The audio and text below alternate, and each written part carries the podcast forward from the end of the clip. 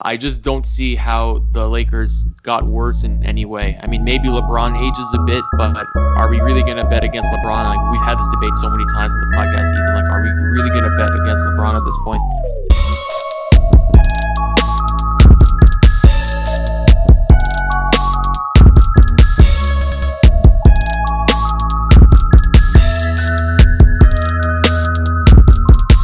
Welcome back to the Game Buckets podcast. I'm Ethan, and I'm joined today by my co-hosts Matt, Jordan, and David.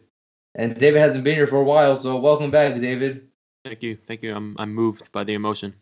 Yeah, I didn't didn't really miss you that much to be honest, but either way. No, I'm I'm honestly tearing up having David back here, guys. Well, you know, I am the architect of the show, and you know, you guys have done such great work while I've been gone. And I've actually I've tried to record twice with you guys, and just timing didn't work out. So yeah, Let's get it. Sniffles. Sniffles. All right, so free agency was dubbed to be, you know, not a, the best class, but I thought that it was really entertaining. There was a bunch of moves, a lot of people changed teams, and I think it honestly was a pretty good offseason in my opinion. So what we're going to do on today's episode is talk about the winners and losers of the offseason. So let's start with Jordan. Who was your winner? So I think for me, one winner that really stood out to me was the Suns. I know we talked about them uh, either last episode or a couple episodes ago. I can't remember, but you know, I gave some pretty a pretty hot take that I think they're going to be a four or five seed in the West this year, and I will still stand by that. Just because even after the Chris Paul trade was made, they got more key additions like Jae Crowder, who really stood out in Miami you know that system was really like it was it was great for him. Langston Galloway, he was a 40% three point shooter. Um, also getting Abdel Nader in the trade with Chris Paul, like that was underrated. He's a pretty he's a pretty good backup uh, two guard. E'Twaun Moore, who like Galloway just, just shoots lights out. Damian Jones like a solid backup center. But and obviously losing guys like Kelly Oubre and Aron Baynes hurts them. But I think they did enough to put put themselves in a position where they have a big three of Ayton, Booker, and Paul, and just adding those pieces around the edges and re-signing also Dario Saric and Jevon Carter, who Jevon Carter is an absolute pest on the floor. He can like pick you up 94 feet. People don't talk about him enough. How good he is as a backup guard for Chris Paul. Like just dealing with those two on a nightly basis and your, as your point guard rotation is going to be tough for other teams. And to me, they were really a standout winner for me. Yeah, I definitely agree with you that they were a winner they're not my personal number one winner, but they definitely did improve a lot. I'm still not on that uh, bandwagon that you're on that they'll be a top four seed in the West. I think that the Blazers are better, but they did improve, and I do think it's more it's more likely now that they will probably be like a six seed, and I thought they would probably be an eight seed. So they definitely did improve and make some good moves to round Devin Booker and DeAndre Ayton for sure. What about uh David and Matt? What do you guys think about the Suns? I think I agree with Jordan, but on the condition that you know the talent that they have needs to develop. I think if the talent that they have develops as we expect them to after you know their eight and zero oh run in the bubble, I think they could be like a sixth seed, maybe a fifth seed, like Jordan said. I mean, yeah, Chris, Chris, Chris Paul was second team All NBA last year. Like, I feel like you guys are acting like he's just going to fall off a cliff. He was he was an amazing point guard last year. He, he, he definitely was an amazing point guard, but I think that there is going to be a point where he does start to fall off, and you know, I guess you don't really know exactly when that's going to be. Um, I'm still concerned about the loss of Kelly Oubre and now Aron Baynes and uh, Kaminsky, who gave them good minutes also.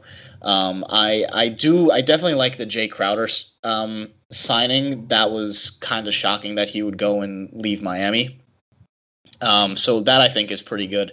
But I, I still I just the Western Conference as a whole is so competitive. It's full of really strong teams and also, for the time being, the Rockets still have James Harden and Russell Westbrook. And I think that the Rockets overall are still a better team than the Suns. And that's not even mentioning both the LA teams, the Denver Nuggets, the Portland Trailblazers, who I'm going to, you know, bring up later on. Uh, the the Suns are still in a very competitive conference, so I don't I don't really see them jumping up all the way to a fifth or sixth seed, but definitely playoffs, yeah. But I I I wouldn't go so far as to call them a massive winner of the offseason. I, I think they definitely did a good job, but uh, the West is just too competitive, and they're still a couple pieces behind the top contenders in the conference, in my opinion. But also, like, you need to build, and like, I will we'll talk about other teams later. But the Suns are not the kind of team that are going to just go from like ninth seed to first seed in one off season. So, you know, they need to have a transition off season like this. They need to have success. Devin Booker needs to prove himself that, you know, he can make it to the playoffs and he can make a run in the playoffs, and then those guys will come. I mean, remember it's it's been like 15 years, but the Phoenix Suns used to be a powerhouse. They used to be a powerhouse in the West, and I don't see why that can't be the case again. Like Monty Williams is a good coach, and I, well, I do I'm, think the I'm just, are there. Yeah, I'm I'm just saying that I think I mean obviously the first seed is is a reach, but I also think that the fifth seed is kind of a reach too because of what I said a moment ago that the Western Conference is just so competitive. So uh, David, who's your winner? I think we got to go and talk about LA, baby. Signing Dennis Schroeder was amazing for them. I'm not going to do the whole Stephen A. rant, but you know they got rid of Danny Green. Danny Green is gone. The City of Angels Hollywood should be celebrating. Throw a parade. Um, yeah, I mean, also it looks like they're getting AD back. I will say that uh, losing Rajon Rondo probably hurt them a lot. I don't think that they're going to really be able to replace his production, all the intangibles that he did. I mean, really, there there was an argument to be made that like there were some moments in the finals against the Heat that like after LeBron, he was like the best player on the floor, and that's like crazy. I mean, I remember he I think he had one game where it was like two points six assists and two rebounds, but like all his actual like efficiency stats and all the advanced statistics were off the charts in terms of like you know like uh, defensive plus minus. I mean, the dude was just a menace. Like he was just finding ways to make the impactful plays. And uh, Ethan said it on the podcast months ago, and I kind of didn't believe him because there's a whole like meme about playoff Rondo. Uh, that he's just a different player in the playoffs, and um, this is kind of like my first year really paying attention to Rondo in the playoffs. And, you know, he's obviously much older than in Boston or in Dallas, but it's true. Like playoff Rondo is a real thing. And I think that they are going to miss him. But, um, you know, they also, they signed Wes Matthews. Wes Matthews is like as much of a LeBron player, like, you know, 2010s, late 2010s LeBron player that I could ever imagine, a kind of 3 and D guy, like the exact kind of guy he needs. And, you know, looks, like I said, it looks like Anthony Davis is going to be resigning they're just trying to figure out how to structure his contract. So I think Lakers are poised to go back to back. I think they are the team to beat, and you know they show no sign of slowing down. Yeah, I I definitely agree with you about um, the Lakers. They are one of the biggest winners of this offseason for sure.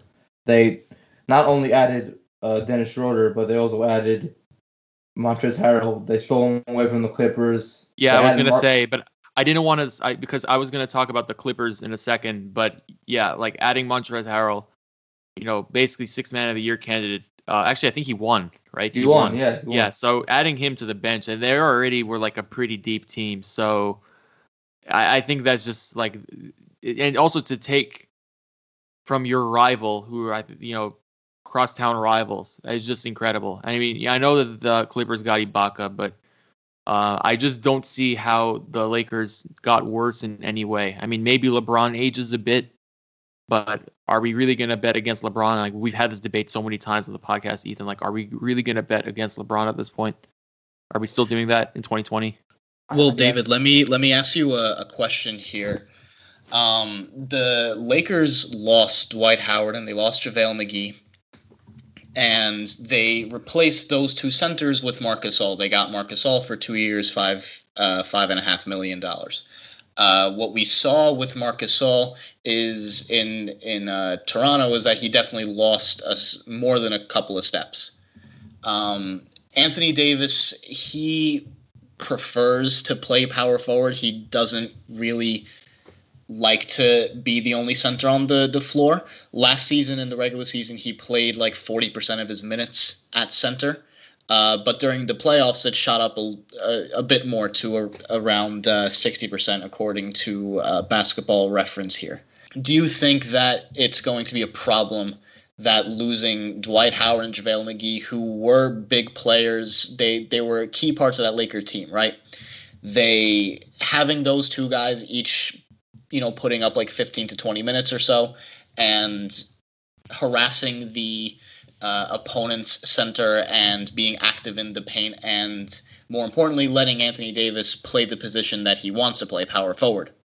And replacing those two athletic, energetic guys with an old, decrepit shell of Marc Gasol.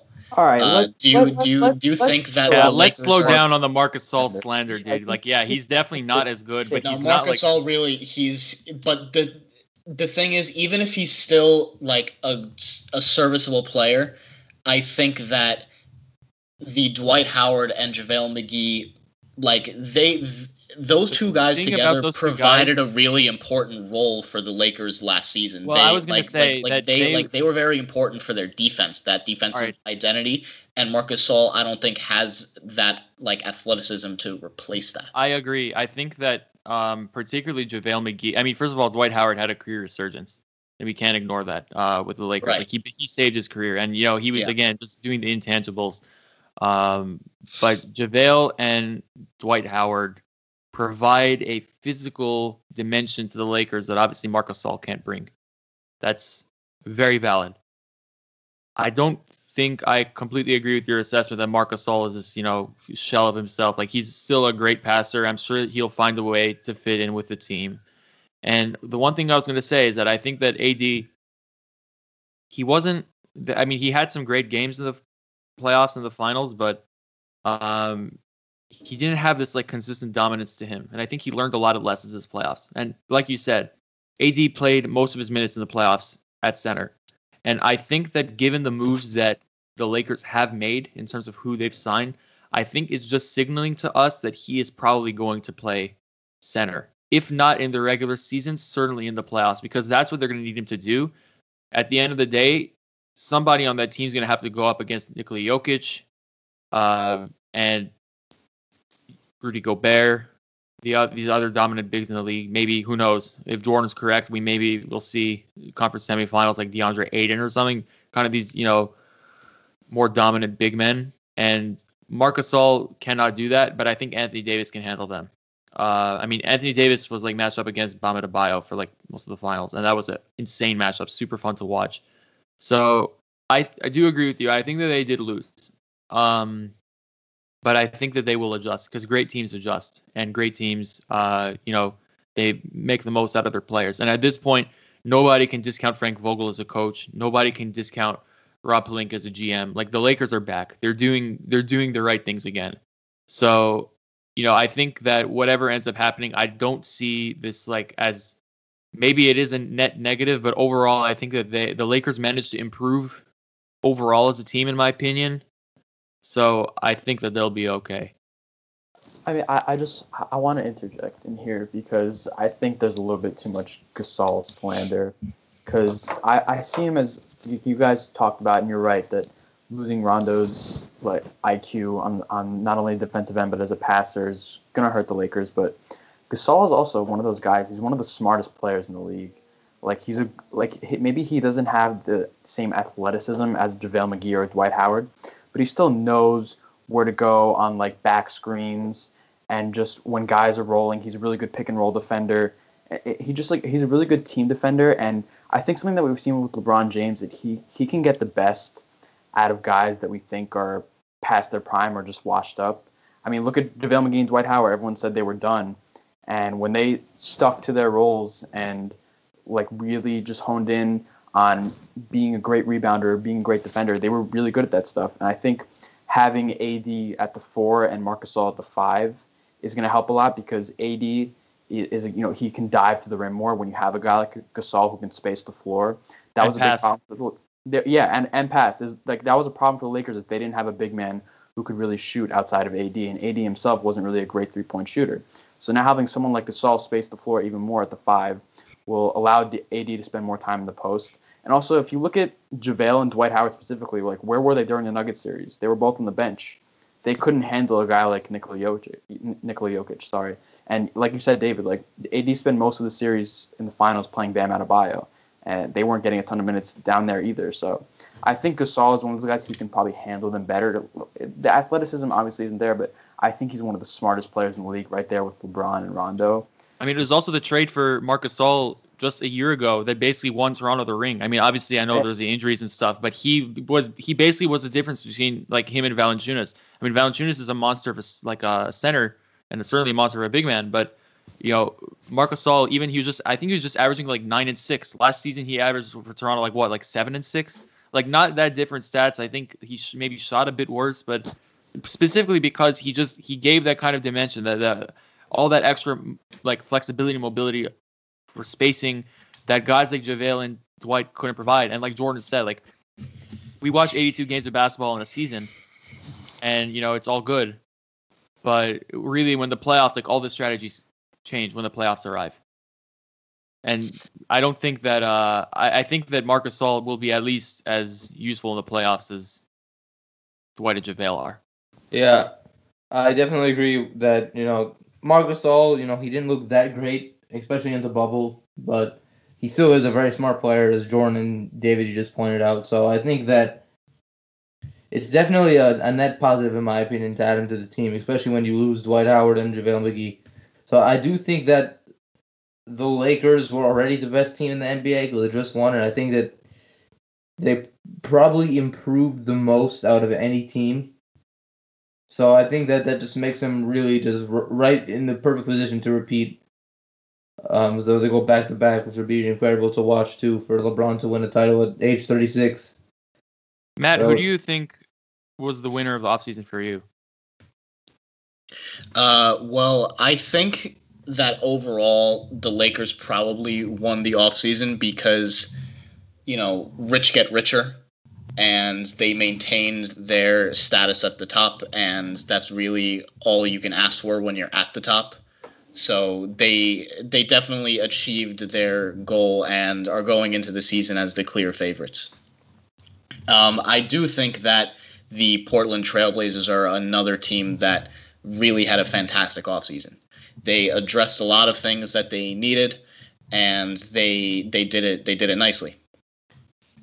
Um, getting uh, Robert Covington is huge for them. He is another three and D guy who can space the floor, who can do like a lot of things for that team, and he's gonna slot in right there at the small forward spot for them and give them a lot of really really good minutes. Uh, getting Enes Kanter, another center, to back up a healthy uh, Jusuf Nurkic. Uh, that's that's going to be great for them. They got Derrick Jones, who's another athletic guy who can play some defense, who can give some minutes off the bench. Uh, a, a flyer for the young Harry Giles. Uh, re-signing Rodney Hood, who went down early last year, and uh, will come back at least at some point this season he's he's another you know very solid perimeter guy who can shoot and uh, you know play a little bit of defense too. And re-signing Carmelo Anthony that really was a big deal for them, and they got him for a cheap deal also. And Melo gave them great minutes uh, during the during the, the the bubble. You know, right? Like creating shots is just like another guy to throw the the ball to when the shot clock is down low. And I, I just think that the Blazers have a really just complete roster. Like they, they really just short up a lot of the, the holes and assuming health, you know, I, I could see the Blazers team competing for the at least a number two seed. And I don't even think that that's that's so crazy to, to say because Damian Lillard, like when he's healthy, when uh, Nurkic is healthy, when uh, McCollum is healthy, uh, they they're a, just a fantastic team just overall they're really experienced too, really really experienced. Yeah, uh, Robert Covington and, also was a massive upgrade, like you said. Right. That I think was like the most underrated signing of the of the off season. Off season. I think that yeah. it's it's such it's like it's one of those kinds of signings that like he's just like the perfect fit for them.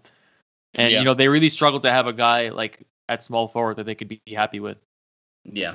Yeah, Melo was like I that's kind of I think what they were trying to go for with Melo, and and Melo kind of like did fill in that role a little bit, but it, it, wasn't perfect. But now Covington really fills that in, and you have Mello too, who's who still has like a few like good years left. Like they're they're really they're really chilling, and uh, you know just just go back two years, they were in the Western Conference Finals in 2019 as the uh they were the third seed, weren't they?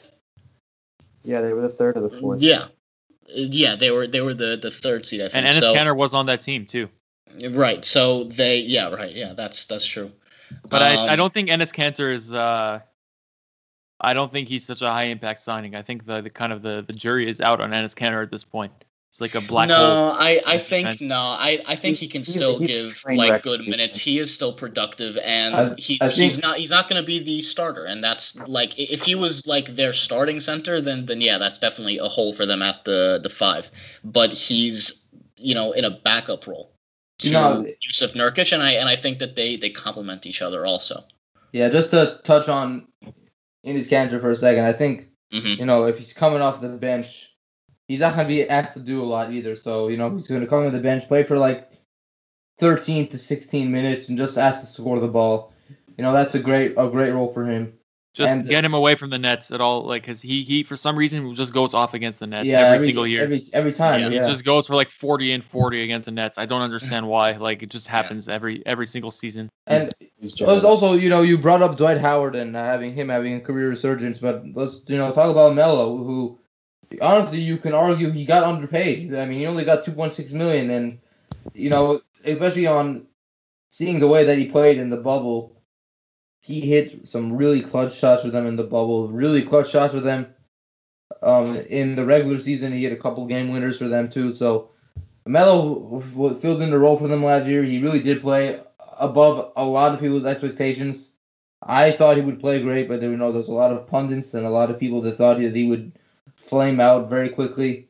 It's always kept, fun to bet against Melo. It's always how it's been. So, Second ballot Hall of Famer. Since he's been uh, like with the Knicks, people always bet against him. I mean, no, I'm surprised I, the Knicks didn't throw a max contract on him. No, I mean, there, it was reported. It was reported that um, Melo to the Knicks was actually picking up some steam. Uh, but I um, I'm actually happy that he didn't go to the Knicks because if he if he went to the Knicks, he would just be wasting the rest of his career in a garbage team. So I think it's just better for him right now to actually compete for a championship because you know maybe if the Blazers somehow get out of the West and he does win a ring, that would be an incredible story for him too. So I I think that you know them re-signing Melo only for 2.2.6 million is actually he definitely got underpaid. You could argue that he his value was way more than than that. So I, I, I just I want to touch on the Blazers for a second. The one issue I have with them, I think they had a great offseason, by the way. I agree with everything that Matt said. But the one issue I have with them is they don't really have a backup point guard. I don't love Anthony Simons. He's really he's, he's mostly been a project for them, and he's been very up and down so far in the first I guess two years of his career. Um, so I don't love that. But Damian Lillard just like he's he's in, in ridiculous. He's the second best point guard in the league behind Steph Curry when healthy. So like he, and if you can just get you know CJ McCollum's kind of that secondary ball handler I guess like when Lillard takes a rest for that seven or eight minutes that he does during the game, then McCollum can fill in in that role, and you can just have someone like a Covington or a Hood slide over to the two guard. Um, so so that's just like, but yeah, we're talking about Melo. He there was all this slander coming when Portland signed him about oh he's washed up. Look what happened in Houston, and then he ended up putting up 15 and seven while shooting four threes a game and shooting 39% from from behind the arc, and he, he just he was amazing with the Blazers, and it was really impressive to see. I, I love that they brought in um, Rodney Hood and Robert Covington, so now Melo can stick at the four, and he doesn't really have to defend threes anymore because that's really just a nightmare for him. And opposing threes are going to destroy him. He doesn't have the athleticism to guard him. Even in his 20s, he never did. So the four is a really good spot for him, and I I, I love the Blazers. I think they're definitely a top four seed in, in the West, and they could be more than that. Wait, yo, did you guys know that Damian Lillard put up 30 points a game this this past season? Yeah, yeah I, I, yep. Yeah, I, I didn't know. Like, I, I knew that he put up, like, you know, 27, 28. I, I didn't know it was, like, flat 30. It was flat 30, yeah, 8 assists, 30. a steal, four and a half rebounds. Uh, dude, Damian Lillard is a monster. This Damian Blazers Lillard team, was probably the best point guard in the league last year. Yeah, like, they are stacked. Like, this team is poised to, like, I honestly, I'm gonna pick them. I'm, you know, yeah, I'm just gonna go out on a limb here, and I'm expecting the Clippers to regress a little bit, and I think the Blazers are gonna step in as the number two seed in the West, and I think that the Nuggets are gonna be like very, very close behind them uh, by like a, a, a, game or so. Uh, but I, um, I'm gonna go out on a limb and say the Blazers are getting the second seed. Yeah, I mean, I, I'm not sure about how the seeding will play out Um, I do think that it's going to be extremely close again in the Western Conference like it was last year. I remember like, I think like seeds from like we're flipping to, all the time. Two to, two to seven, six, like yeah, two to seven yeah. was separated by like three or three games or something. It was uh, crazy. I do think it's going to be like that again. So I think that the Blazers will definitely be a top four team in the West, in my opinion. They're going to make the Western Conference Finals. I mean, I the Nuggets really didn't do that much to improve. But they didn't need to. They didn't they, need to. Dude. They didn't need to. True, but I I think the Blazers definitely improved. And I, I mean, think any any improvement can is is always welcome. No, Yeah. of course, but also In- the thing in is with the Nuggets. The thing about the Nuggets is that like Jamal Murray and Gary Harris, and also of course Michael Porter Jr. and a host of other guys that they have. I mean, they're just so young. Like the fact that they were so successful last year, I just think that they have so many good things for them. So I don't feel like they were a team that really like necessarily like needed to improve. Like like on this note, I just like I want to talk about the Clippers for a bit because to me, maybe some teams did worse in the offseason, but I can't see how you could have a more disappointing offseason than the one that the Clippers had. Like losing I- Montrezl Harrell, Lou William probably getting shopped, you know, obviously firing their coach. They're basically in a way starting from scratch. Um and I mean other guys left them Well, too. they, they are they are starting from you know quote unquote starting from scratch, surrounding around Kawhi Leonard and Paul George, who aren't too shabby. No, of course, but I just feel like you were like basically expected to be, you know, neck and neck with the Lakers. Then Kawhi freezes in the playoffs completely, and now what? Then Paul George begging people to stay. Apparently, like immediately after their loss, like literally saying, "You know, it's okay, guys. We got next year. We yeah, got next yeah, year." yeah. Uh, Like it's pathetic, and then like people are really like like fleeing the team now. They want nothing to do with him, like freaking pandemic P.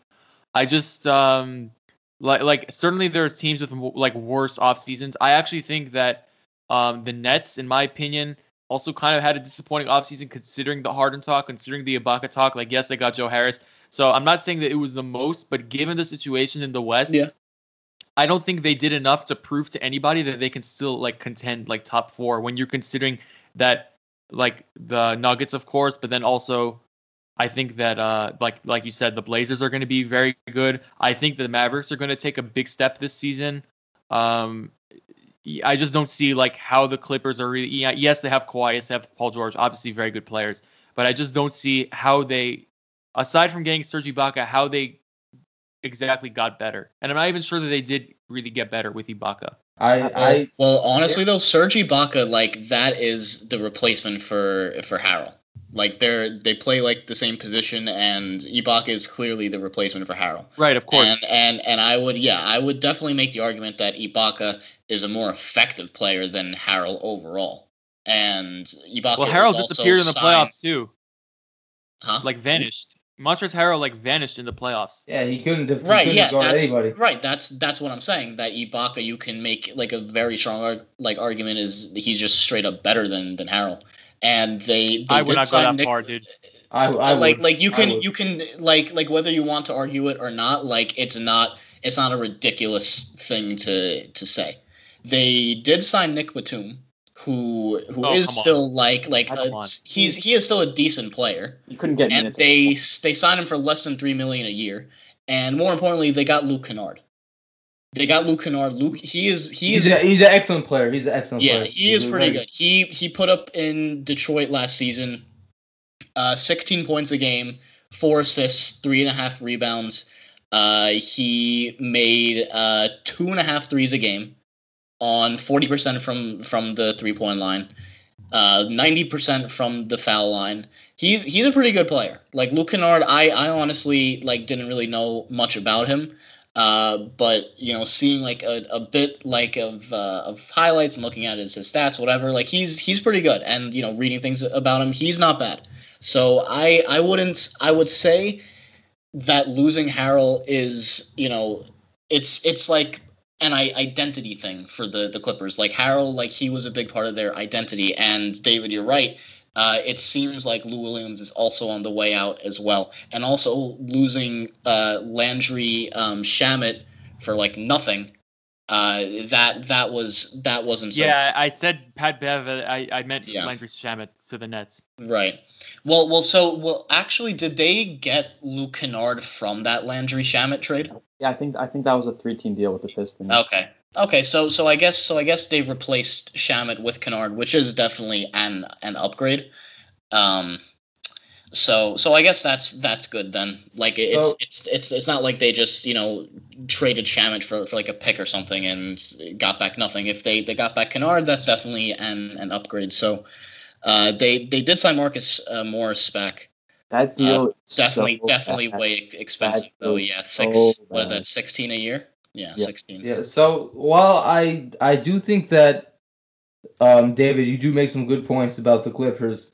I I think you know as as they're constructed right now, like if Lou if Lou Williams is on their roster in this during the season, I think that they would have you know margin they've marginally improved. I think that they got a little bit better it's not a huge, uh, not a huge jump, but I do think they got a little bit better. But I also answer. With, with, the Clippers, I don't think it's a shock to me that Montrezl, Montrezl Harrell and now apparently Lou Williams being shot. I don't think that's a big surprise, especially because I don't know if you guys remember that report that came out a couple of months ago that Kawhi was living in San Diego and he was taking like he would be late to team flights all the time and he would come in and out of practice whenever he wants and he would dictate his minutes to Doc Rivers and stuff like that. And apparently, Lou Williams, Pat Bev, and Montrezl Harrell were all complaining about it, and they didn't like it because they were like the original like three that came in, and they were like that feisty Clippers group that took the Warriors to six games in that first round. Yeah. You guys remember? Like, mm-hmm. so they were really pissed off about that um, because they felt like they were the guys that recruited Kawhi to and made it uh, an appealing destination for him. So, uh, and then replacing Harrell with Ibaka, who Ibaka was Kawhi's teammate. It wouldn't shock me if Kawhi went to management and told him, "Hey, I don't want Harrell here anymore. I would like to have my old teammate back in Ibaka." And then also shopping Lou Williams. Like Lou Williams was a good player for them. He was uh, a six man of the year finalist. So just shopping him around is a little bit of a surprise. He he stunk in the in the playoffs with along with Harrell against the Nuggets. He really wasn't good.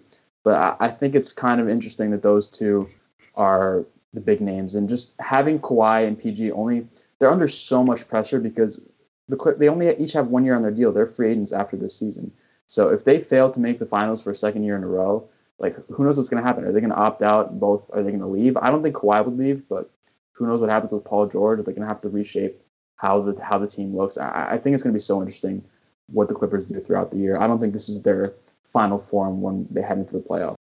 Yeah, that's valid. I think that I think I think you're right. Like like I said, I don't think they had the most catastrophic offseason at all. Um, I just think that like when you look at how like teams in the West have like definitively upgraded, and the Clippers, I mean they blew a three-one lead to the Nuggets. We all know that, but they were a very good team last season. I just don't see like the the fact that I'm even questioning whether they're going to be a top four team is I don't think a good sign for them at all. So that's kind of what I was trying to get at. I I definitely agree that um, there is, is an outside chance. I, I still think that there would be a top four seed, but there is an outside chance that they would be uh, outside of the top four. But now let's move on to Jordan. I know that your loser is the Hawks, and I completely disagree with you. I actually had them as my winner of the offseason. So I think we could talk about that for a little bit because, yeah, obviously, you know, I'm not going to sit here and say that the Hawks had the the best offseason out of everybody, but I do think that they definitely made a large improvements in their roster. You know, they signed in Gallinari, they got Bogdan Bogdanovic after that whole Bucks fiasco. They drafted Onyeka Okongwu, who I think is going to be an excellent center. And I, I don't know what that means for Clint Capela, but I, I do think that Okongwu is going to be very good. And they also did sign Rajon Rondo for two years, 15 million, and I do think that you know his veteran presence is really going to work wonders for Trae Young. And you know when you look at who they got rid of, they got rid of Jeff Teague, who kind of sucks now at this point in his career. Uh, Dewayne Dedmon sucks. Vince Carter was 40, 43 years old, but you know salute to Vince Carter. Uh, Dane Jones, he's uh, he's okay, and then the DeAndre Bembry, they lost him, and he's actually a pretty good player, so they are going to miss that. But I don't know. I think that the Hawks really did improve, and they're trying to show Trae Young that you know they actually do want to win, make the playoffs. Like as David said about the Suns, you know, so that you have to have like that one year to de- develop your, your young players, and have them on a good team so they can actually play meaningful basketball, and that's when your you know your players can improve the most. So I do think that the Hawks really had probably one of the best off seasons in the Eastern Conference. So this is this is the way I look at it. If you go look at Eastern Conference standings and you see teams, you see the Bucks, you see the Raptors, you see the Celtics, you see the Heat, the Nets, the Sixers, you see the Pacers. That's already seven. And then you also have the Wizards getting John Wall back, and they drafted Deni Avdija. You have the Hornets signing Gordon Hayward. So I'm not. The East isn't going to be great, but there are a lot of good teams in there who are already solidified in the playoffs. I think there's. I think those first seven that I mentioned are pretty much locks for the playoffs. And so, what is all this money that the Hawks giving out do for them? It makes them an eight seed. Wow, congratulations! Just to get blown out by the Bucks in the first round. Like, is that your goal here to to try to impress Trae Young to resign, even though he might be the single worst defender in the NBA? Like, and also I don't love it because you signed Danilo Gallinari to a three-year, sixty-one million dollar deal like what does that say to John Collins? You're like John Collins has been asking for a contract extension for a while, and if if Gallinari is worth 60 million at this point in his career, if he's worth 20 million a year, John Collins is a max player. And if you're not going to pay him max money, then what are you, what are you doing with him? Because I think next year he enters restricted free agency. I think that so, they kind of have to pay John Collins anyway, because like Ethan said, and like I feel like talent is not going to go to the Hawks naturally. Um, you know, they're just people want to sign elsewhere. Atlanta's not. Well, I, I, guess that's changed, but I don't think that like the Hawks really have that kind of pedigree. No, I agree with you. The Hawks are a place where opposing teams love to go visit because of the nightclubs and the scene out there. But uh, from what I've read, hell it's, yeah, it's it's not, it's not it's not a place where players want to live. Like it's a place Matt says hell yeah, like he's been outside ever. Dude, John Collins is uh, is nasty though. He he puts up twenty and ten for them. He's Dude, really, he's disgusting. really athletic. Disgusting. Saying though, it's like yeah is what is giving Gallinari sixty million say to John Collins? Like, well, they, well, I guess, well, well, well, dude, like they're they're paying Gallo twenty million a, a year. It's it's it's sixty million over the lifetime of the deal. They said he's going to be backing up Collins at the four. When you're paying twenty million to a backup power forward, like that's to me not a smart. Yeah, but it's but it's it's probably going to be something more of like where Collins will sometimes play minutes at the five and Gallo will get minutes at the the four. Like like like if if Gallo like if Gallo backs up Collins like quote unquote Gallo is still going to be getting like 25 plus minutes a, a game. Like he'll, like he'll, he'll be like the the six man. Like like we can see him as a six man contender next year. Okay, yeah, he's definitely a six man. But the thing is, like you're saying, put Collins at the five they already have Capela and they invested the sixth overall pick into. Okongwu. No, I'm I'm just yeah I'm I'm just saying that like over the course of a basketball game, like like it, it isn't just like a rigid like like okay Trae, you're at the one for the entire game, uh, Clint you're at the five for the entire no like like when Clint needs like some rest and Collins and Gallo have already had some rest like at some point in the the third quarter, then yeah they can throw out that uh, that lineup.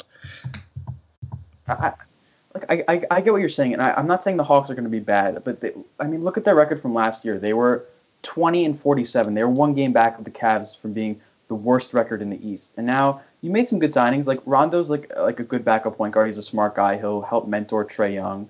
Like yeah, Chris, but also like Rondo has historically been noxious on like teams that haven't like been guaranteed for the playoffs. No, but listen, this is I'm not expecting to make a jump from 20 and 47 to all of a sudden being like a top six seed in the East and like competing for like a second round matchup. Yeah, I agree with you. I, I, I agree with you. Going for and I think some people are like, I see like social media blowing up like, oh, the Hawks are back, baby, like they're coming back. Like, no, I don't see them being anything more than like an eight seed in this conference.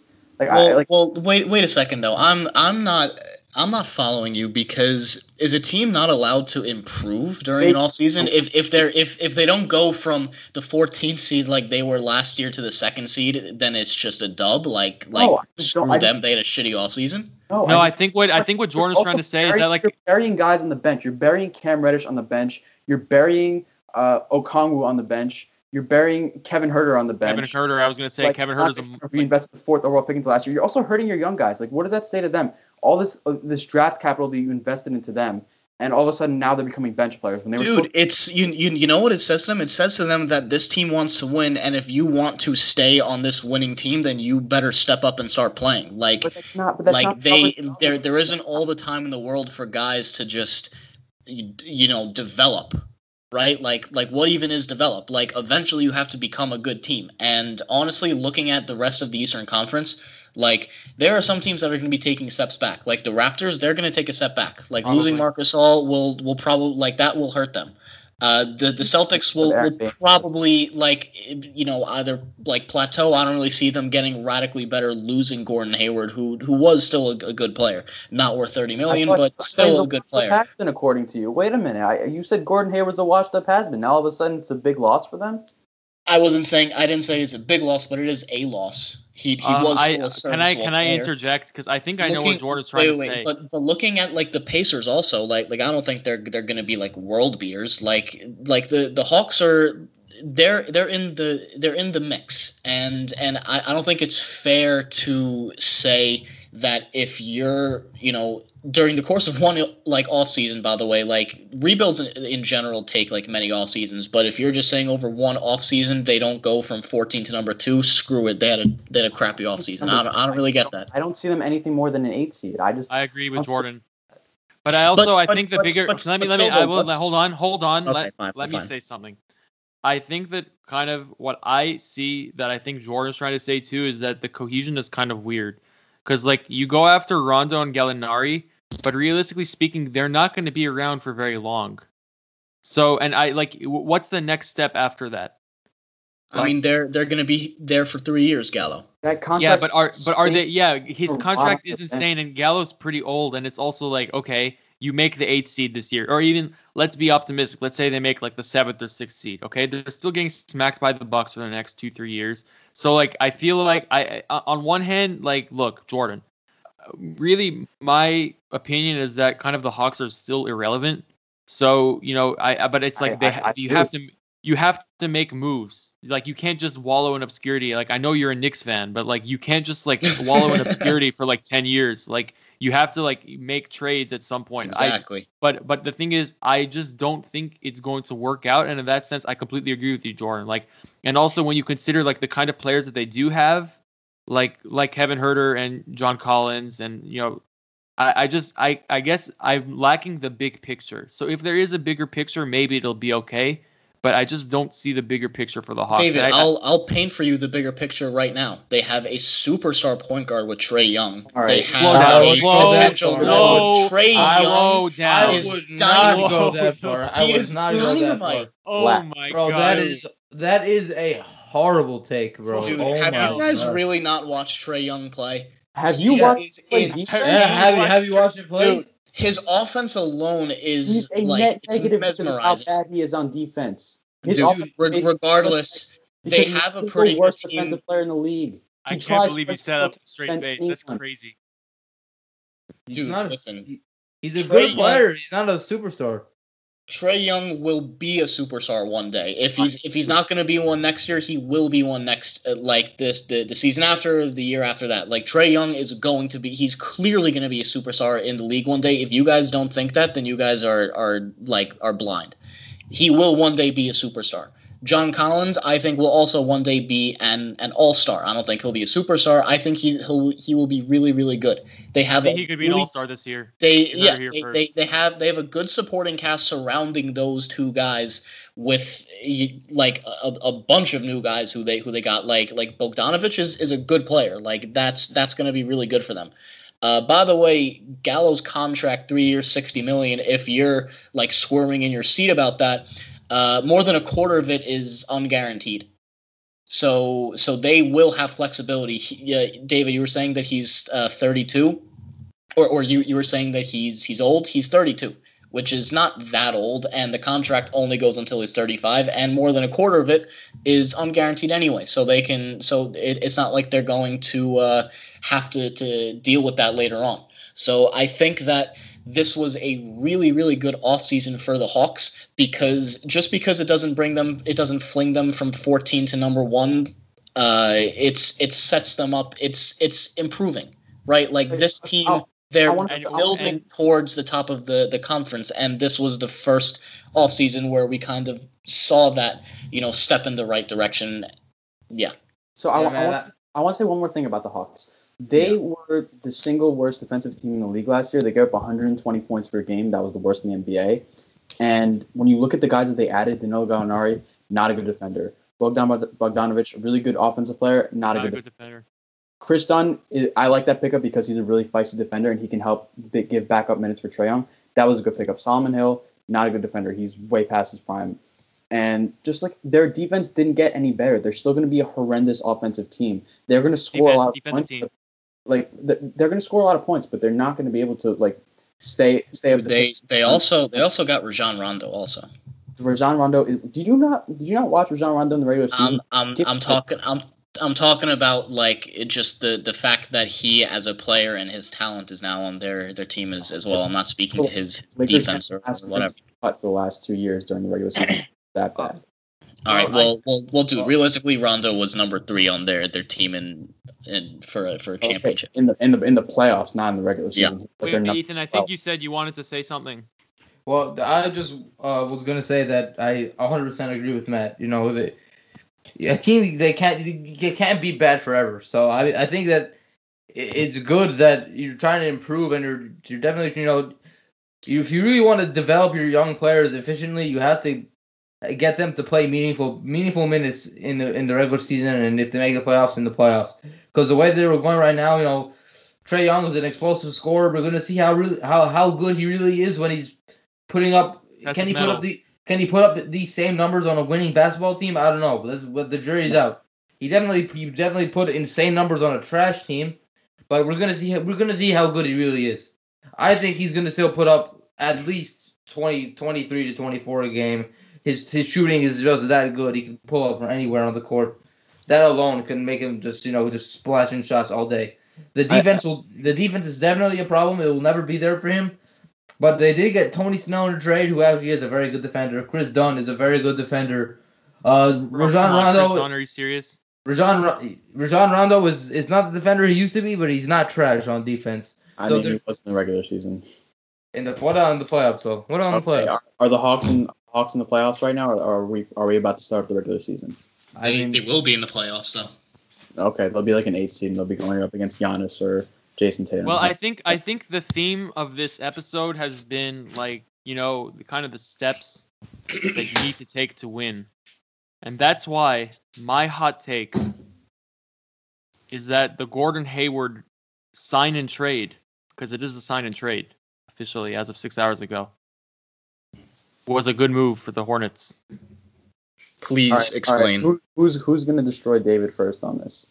Uh, let, no, no, no, no, no, no, no, no, Let, let us give David yeah, an opportunity to, to defend his case first. Yeah.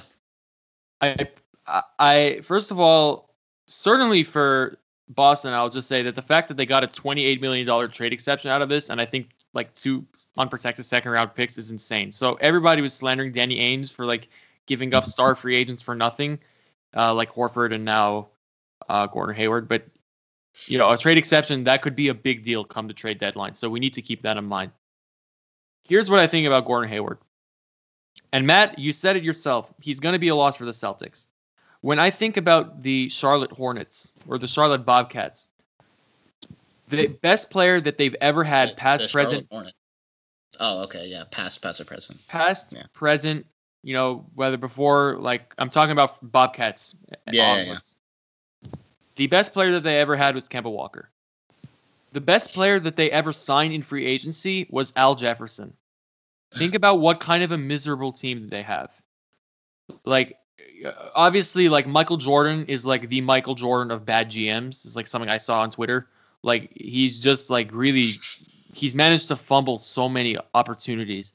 I think this was a tr- this was they I don't really think they had a choice. You see the no free agents were coming there. They found, you know, Gordon Hayward really struggling to find his footing in Boston, even taking a bit of a pay cut because he was getting paid 35 mil and he actually opted out, getting paid a little bit less. He could have just sat out for you know he sat through the final season in Boston, make a bit of extra money, but clearly he wants to play meaningful basketball minutes. Is he going to have them in Charlotte? Not necessarily, because I don't think they're a playoff team immediately. But you have to consider this: they have LaMelo Ball. LaMelo Ball has a ton of potential, and you don't want to just have LaMelo Ball going into like a, a, a team where like this is kind of like the hell that Trae Young has been in, where like basically it's been a revolving door of players ever since he's gotten there. You don't want to have that. So I think that having a deal like Gordon Hayward, he's going to have that stability. I don't think Gordon Hayward is so bad that he's going to be averaging like nine points per game, completely overpaid. You know, I think that he's still going to be playing pretty good. Obviously, he's lost a step, but I also don't think that Charlotte was exactly in a place where they could barter with this kind of thing.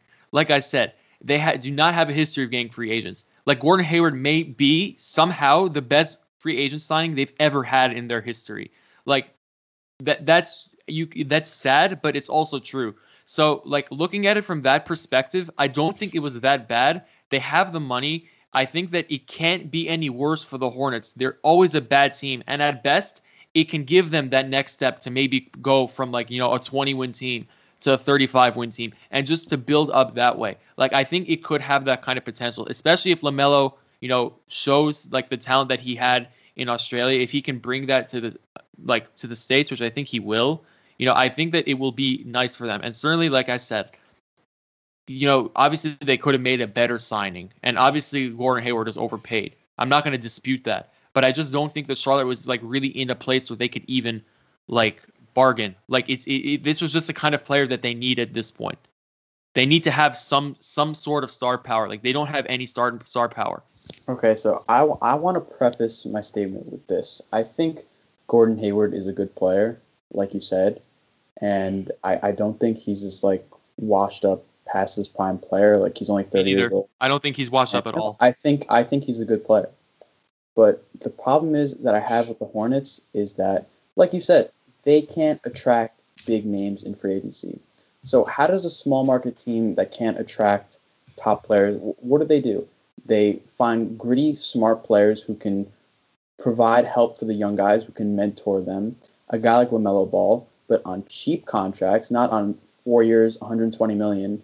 And let's not forget the fact that they waived and stretched Nicolas Batum's 27 million dollars, which is going to effectively have a nine million dead nine million dollar dead cap hit on them for the next three seasons. But so again, they didn't have a choice with Batum. He's like Deron Williams for them. Like he's awful. Like like they didn't have a choice. Like you need to get him off the books at some okay, point. You can't just take him. Go like give up a 20, 25 first round pick or something just to get you. have you you create. You're basically paying Gordon Hayward thirty nine million dollars a year for the next three years now. Effectively, that's what you're doing because you replaced Batum with Hayward. So you're basically he's not making that money from Batum, but it's basically like you're paying him thirty nine million a year because you added Batum's nine million dollar cap hit. So it's just to me that's just like it's such a nightmare. It's four years, 147 million dollars. And then also you talk about uh, like like what I just said. You develop like smart, gritty guys who can help the young guys. Look look at the next two draft classes. There's Cade Cunningham. There's uh there's Jalen Green. There's all this this next two years are supposed to be elite draft class, and then you have 2023 which is effectively going to be like I, I, I forget what they're dubbing it, like the super draft or something, where the high school players are supposed to come back. So it's just going to be like insane the next couple of years these draft classes, and I think that's a smart way to go. If you want to find elite talent, you build through the draft. You have an exciting name like LaMelo Ball, and it, and just I can't stand. But they can develop talent, dude. Look what they did to Malik Monk. Malik Monk was like projected to be like all rookie first team. No, Malik Monk wasn't this like world beater guy who was going to be like an all star. He was a good player, but like he also ran into his own issues. I think he had a, he was suspended by the NBA for like uh, cocaine. Uh, they found in his in his blood. Dude, he wants to party. What's really? wrong with partying? Yeah, What's wrong yeah. with partying, Jordan? You don't party. You don't party every now and then. Okay, how many players get caught with cocaine in, the in today's NBA? Like, Dude. and also, I just want to look at Mitch, Mitch Kupchak's last, the last four deals he signed as a general manager. This is both with the Lakers and the Hornets. So he gave Luol Deng four years, seventy-two million if you remember in the start of 2016 at free agency. He gave them that, which the Lakers are still paying for. He's still a dead cap hit on them. And then you have Timofey Mozgov, four years, 64 million, which is also an atrocity for them.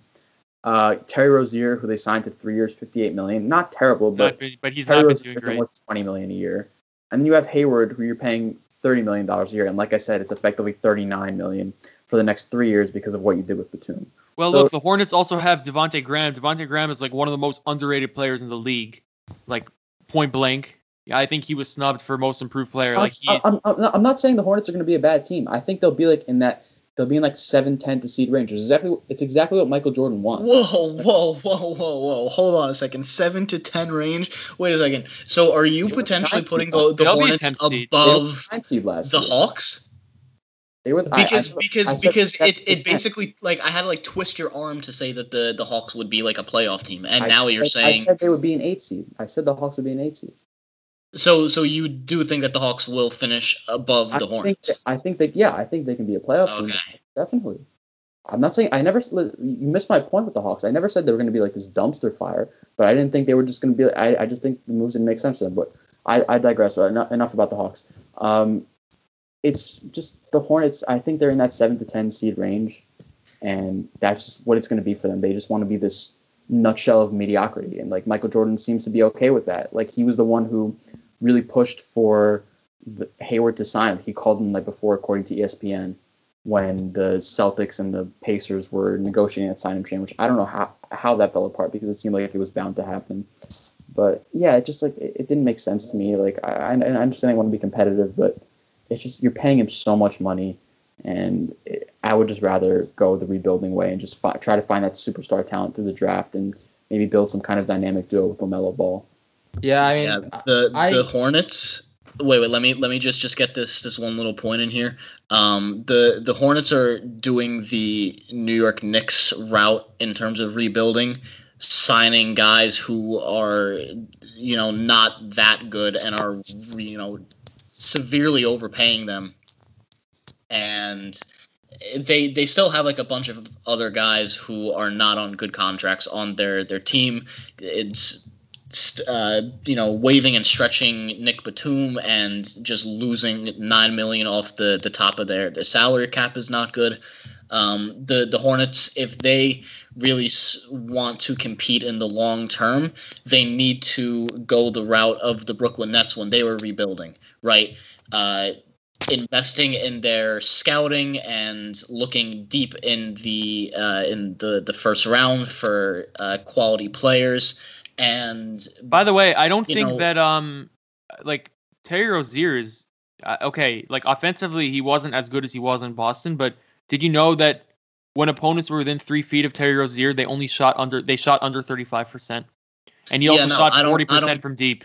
Yeah, I don't I don't doubt that. Like I'm saying that the the Hornets should try and fill their team with uh, quality young guys who are not on crazy contracts and you know amass some some draft picks and eventually parlay that into a, a superstar somehow or maybe they get lucky and, and draft a superstar but what they're doing by trying to to fill the gap and you know, try and maybe sneak into the playoffs as an eighth seed by overpaying Gordon Hayward for you're you're right, Jordan, basically thirty nine million a year. That's not going to work out for them in the the long run.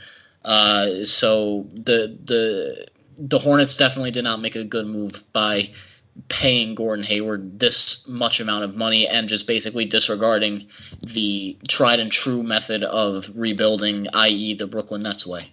Yeah, I mean, but Brooklyn at least had the allure of being a big city. I mean, like Charlotte, no, North Carolina but, but is known for the Panthers and for NASCAR. Like, like, yeah, but that's but that's not what I'm talking about. Like, like I'm not talking about the allure. Like the Nets were still in a horrible position in like 2015, 2016 when when Sean Marks um, took over, and regardless of whether that being in New York City or not, he still he still rebuilt the team in a really good way. Yeah, and not every team has a Sean, team, Sean Marks, dude. Like like the, the no, no, like no, I said, no. I I know, but like you can still at least uh, go for that. you can go for that model, right? Like you you can go for that type of style of rebuild. Granted, if like if a team like wasn't in New York uh, they like they probably wouldn't have been able to re like to to to get Kevin Durant and Kyrie Irving, but like that team with like uh, D'Lo and Caris LeVert and and all those guys playing together, like you know, with such great chemistry, they would have been able to like sign a quality player like like Jimmy Butler, for example. Uh, like and and that could have been in in any market. So the the blueprint is is there. You can draft well. You can build a good team with good chemistry. It's not impossible. But I think and they've been the drafting well. Yeah, no, I'm I'm not saying that that they that they they haven't. I think that they actually have been drafting fairly okay, and that's why I'm so disappointed in seeing them just swinging for the fences and like as Jordan said, basically paying Gordon Hayward 39 million for these first three years and then 30 in the last. Like that's it just kind of throws away all of the uh, incremental progress they were making in the previous drafts. Yeah, I I I understand, Dave. You made some good points for sure about you know how Charlotte's kind of like forced to make the move, but I I kind of agree with Matt and Jordan that you know there's definitely if you know for small market teams who can't attract free agents, you know their their path is to success is building through the draft, and you know unfortunately when you have Michael Jordan, he hasn't had the best track record. You know he he picked Michael Kidd Gilchrist over Bradley Beal, and he took Adam Morrison with like the third pick overall when they were the Bobcats. Like what's the over under on the Charlotte Hornets next year with this Gordon Hayward edition? Like thirty three wins, I guess. Like how oh, no, much? I think they'll improve. I think I think they will improve. I think they'll definitively improve. Like he's he's a, he's like I, Matt. I don't know how you could say that he's going to be a loss for the Celtics, but he's like not going to benefit Charlotte in any meaningful way. I'm, I'm not and, saying and that also, he isn't going to benefit them in just, any meaningful way. I'm like, saying I, that the contract in general like hurts them more than the benefit of it. Right, but I mean, it's not like of, of again, again. They if they get a guy in the draft next year, whoever they get in the draft, their timeline is going to be the same as Gordon Hayward's. Actually, they're going to be ahead, right? Because if they have a four-year rookie deal, by the time they need to be extended, Gordon Hayward will probably be gone. At that point, he's really going to be old, and he's not going to be worth, you know, 39, 40 million dollars anymore. And certainly, he's, you know, his contract right now is timed the exact same way as LaMelo's too. So when they have to make that decision, you already know they're going to keep LaMelo over Gordon Hayward if LaMelo, you know, is the player we expect him to be. And I like again, who's the next free agent that's going to come around for the Hornets? No, you definitely make a, a Who, who's who's there. coming around? Like like who's who's coming around? Their best yeah, player that, left that's them. That's why we're saying build through the draft. Find those guys. Yeah, but it's again you can build through the draft. They had Kemba Walker. They got Kemba Walker through the draft, and what happened? He exactly. left. No, they have they nothing. Kemba Walker for what eight years, and he was no. Like, so so you can build. You can build. Kemba Walker was the only like quality player they had for like ten years. Right, like, but I'm, we're, I'm saying, we're just saying build through the the draft. Like get yourself a good strong foundation, and then players will want to join like good quality players like will want to join that. Not the the gordon haywards who are like you know serviceable pretty good like nothing crazy but, but no, actually like, like good players also... will want to join like a good structured organization with a with a bright future. The thing about charlotte though is that like if you're talking about teams people will not just go play anywhere like th- this is also why the Hawks for many years struggled to get any kind of players. Like because you know Atlanta has the biggest airport in the world. So this is just a fun fact, and I'm not making this up. A lot of teams like throughout the like the 90s and 2000s would trade people to the Hawks strictly so that they could play a half season just because it was the easiest place to send them. It literally was just that easy to send them because Atlanta was Atlanta was not that kind of place. Um, and now obviously Atlanta's more fun, but like when you're looking at Charlotte, I think that like Charlotte is like it's just it's not a place that people want to live. Uh, compared to literally any other place in the league, except maybe like I don't know Indianapolis or like Minnesota. I feel like people would literally rather live anywhere else than Charlotte, any other any other place. So they have that going against them. They also have the fact that, like I said, you know they've gotten the they've gotten the spots in the draft, but they've struggled to to actually capitalize on the draft. Now, obviously, you can blame the team, and they should be blamed. Like I said, Michael Jordan is the Michael Jordan of bad GMs. Like he's, he's a very very bad GM. He's a very bad general manager. Owner, but he basically acts like a GM.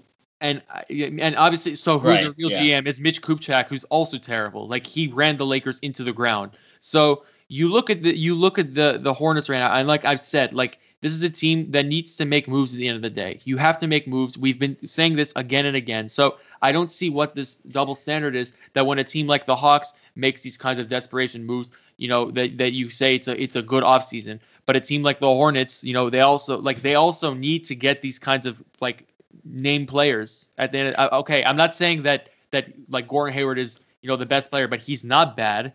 Is he worth 40 million effective dollars? No, of course I'm not saying that. But I don't think he's that bad. I think that he's a definitive improvement, and I think that he's somebody who can help them win games. So, like at that point, what's so wrong with it? Like I said, you know, like the, the Hornets are not that bad on paper. I don't think they'll make the playoffs right now unless like LaMelo really is just like you know 25 points per game right off the bat. But dude, they have Terry Rozier, Miles Bridges, Devonte Graham's very good. Bismack Biyombo, you know, okay, he's not great, but dude, PJ Washington, and he's a guy say, they, I was gonna also say, drafted. you can't forget, yeah. you can't forget PJ Washington. Yeah, he's, I, I he's good. Bridges. Like they, they are not that bad. I and I think Gordon Hayward will fit in with that team. So like you look at the like you look at the whole situation.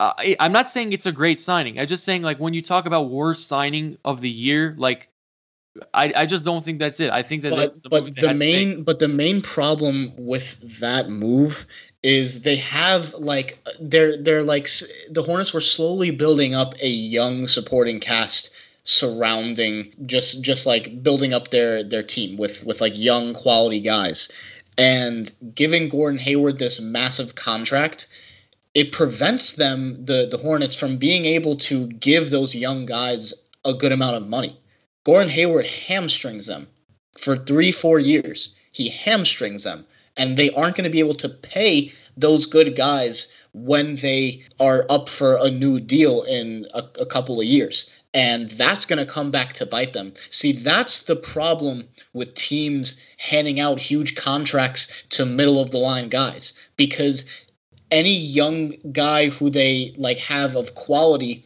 just by virtue of salary cap, they're not going to be able to pay them like what they should be getting anyway. And let's say that they do anyway, that they they pay them anyway, they won't have any like money to surround them with a with a supporting cast who can dribble a basketball.